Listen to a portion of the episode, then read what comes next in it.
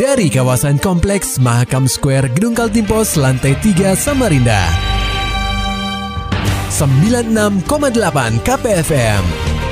Kita akan ikuti program KP Flash News.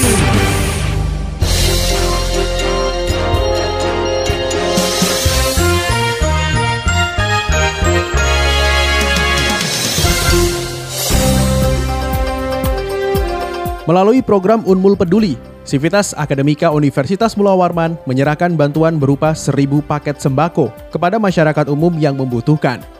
Laporan selengkapnya akan disampaikan oleh reporter KPFM Samarinda, Muhammad Nur Fajar.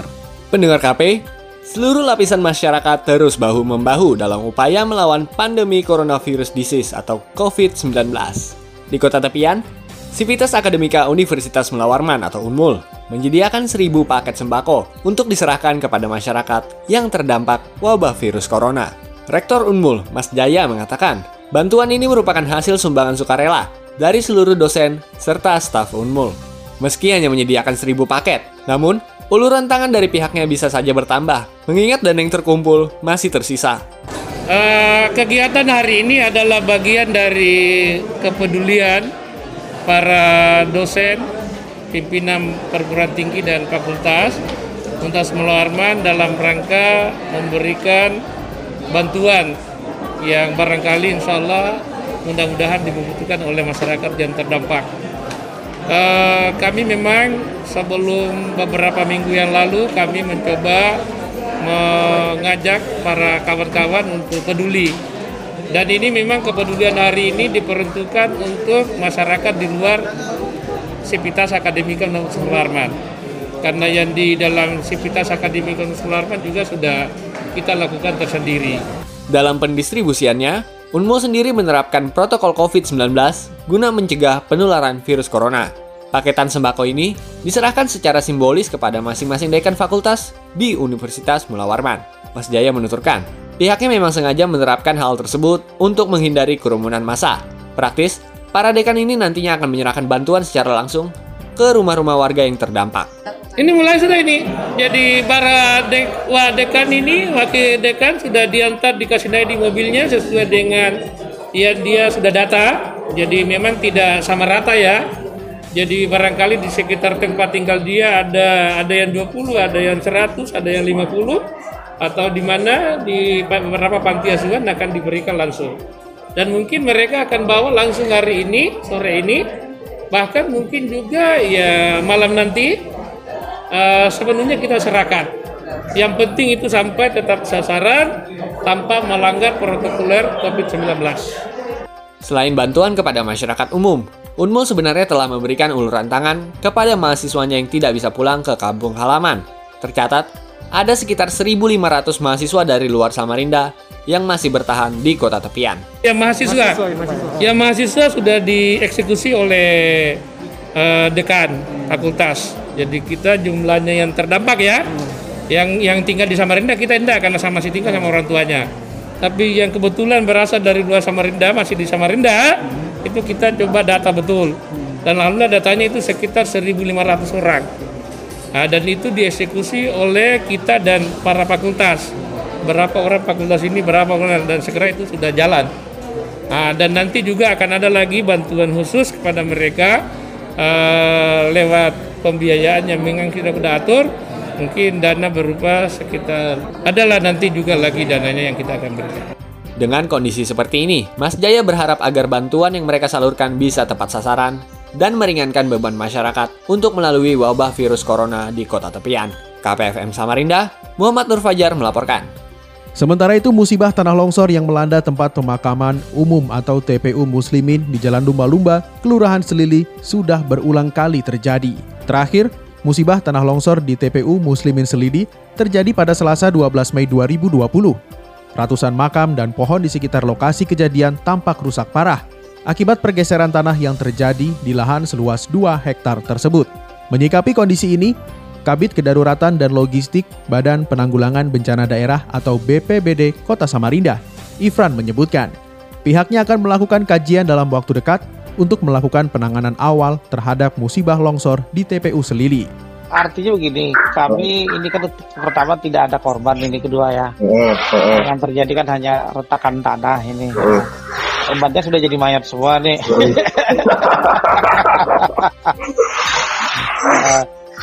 Jadi, sepanjang ini kami masih tim korlap kami masih mempelajari situasi di lapangan, nanti untuk disampaikan nanti ke teman-teman yang memang ngerti soal itu, nanti baru ada jawaban resminya kondisi tanah tersebut.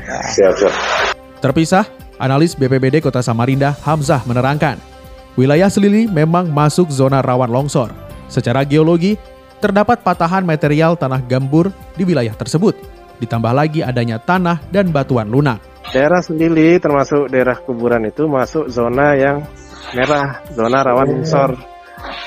Karena secara kondisi geologinya memang di situ ada patahan regional di situ, Mas. Oh gitu. Nah, ditambah lagi material tanahnya di sana tanah yang gembur. Oh, tanah gembur gitu, Pak ya?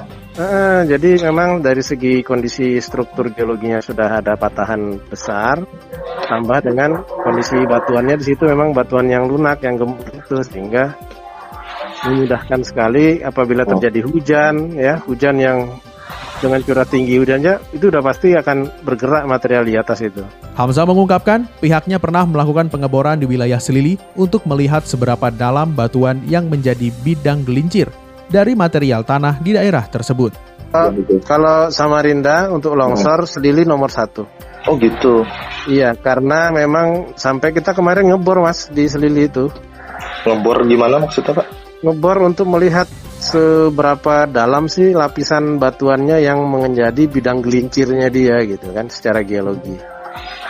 Oh, bidang gelincir tanah bergerak gitu, Pak ya? Iya, betul.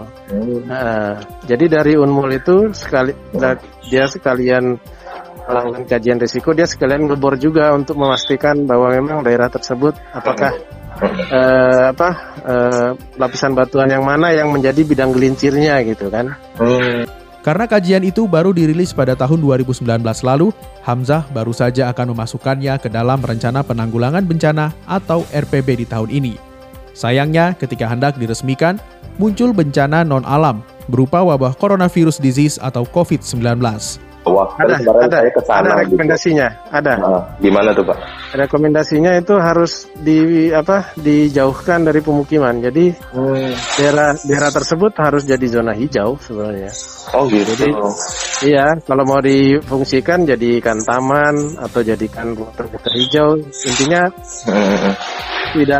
tidak direkomendasikan untuk orang tinggal di situ. Di areal situ, Pak ya. Iya. Lebih jauh, pengesahan RPB ini diprediksi akan dirampungkan ketika wabah virus corona berakhir nantinya. Pendengar KP, menurut Kepala Seksi Pelayanan dan Operasi Bandara APT Pranoto Samarinda, Rora Ardian menyatakan, 41 penumpang dari Jakarta yang tiba di Samarinda Kamis 14 Mei 2020 sekitar pukul 13.50 waktu Indonesia Tengah telah memenuhi kriteria tim gugus tugas percepatan penanganan COVID-19 dan Kementerian Perhubungan. Hal ini disampaikannya lewat pesan singkat WhatsApp di hari yang sama. Rora merinci pesawat jenis Airbus tersebut milik maskapai Batik Air dengan kode penerbangan ID6256. Para penumpang terdiri dari 3 kelas bisnis dan 38 kelas ekonomi. Menurut Rora, pesawat tersebut merupakan Exemption Flight atau penerbangan khusus pertama tiba di APT Pranoto Samarinda di masa pandemi ini. Sementara itu, Kepala UPBU Bandara APT Pranoto Samarinda, Dodi Darmacahya menerangkan, exemption flight merupakan ketentuan dari 2 surat edaran para regulator. Dalam hal ini, Kementerian Perhubungan dan Tim Gugus Percepatan Penanganan COVID-19. Tuh, nah itu semuanya ada kriteria pengecualian, ya, gitu kan, perjalanan orang yang bekerja pada pemerintah atau swasta, gitu kan.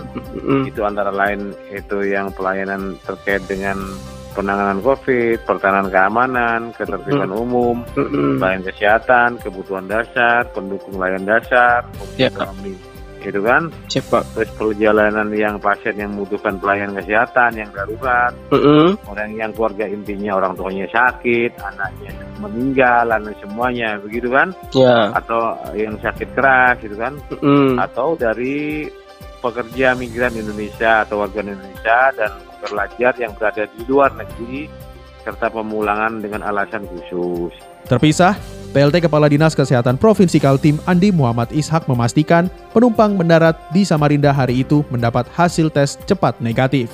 Pencapaian melaksanakan tes berikutnya adalah itu dilakukan apabila dari dokumen dilihat bahwa rapid test yang dilakukan di tempat asal itu sudah lebih dari seminggu, itu baru kita lakukan rapid test di kedatangan. Itu pun sifatnya emergensi dan dilakukan oleh petugas KKP dalam rangka untuk memastikan bahwa kondisinya sudah masih dalam kondisi baik dan tidak reaktif. Kembali ke Kepala UPBU Dodi Darmacahya, dia menegaskan selain persyaratan administrasi lainnya, yang tak kalah penting agar bisa ikut penerbangan tersebut adalah menunjukkan hasil rapid test non-reaktif. Sementara itu Gubernur resmi lantik Sekda Prof Kaltim. Selengkapnya disampaikan reporter KPFM Samarinda Maulani Alamin. Pendengar KP, pada hari ini Jumat 15 Mei 2020, Gubernur Kaltim Isran Nur resmi melantik penjabat Sekretaris Daerah Provinsi Kaltim. Isran resmi melantik Muhammad Sabani atas persetujuan dari Menteri Dalam Negeri. Isran menyebutkan, secara tugas dan kewenangan, Sekda Prov Kaltim berperan melaksanakan dan membantu kepala daerah dalam penyusunan kebijakan. Dan Menteri Dalam Negeri, mudah-mudahan bisa jalan dan kita akan segera melakukan seleksi ulang dari jabatan di Masjaya nanti. Berapa bulan menitipkan apa? Paling lama lah berapa bulan? Depannya itu bisa 2 hari, bisa 3 hari, bisa sebelum setahun. Tidak secepat. Kenapa Pak? Pengambilan sumpah janji digelar dengan menerapkan protokol pencegahan COVID-19 di ruang Ruhui Rahayu, Kantor Gubernur Kaltim Jalan Gajah Mada. KPFM Samarinda, Maulani Alamin melaporkan. Maulani Alamin, Muhammad Nur Fajar, KPFM Samarinda. Serta dapatkan berita-berita selengkapnya di www.968kpfm.co.id. Demikian tadi telah kita simak rangkaian berita-berita yang terangkum dalam program KP Flash News. Persembahan dari 96,8 KPFM. Terima kasih dan sampai jumpa.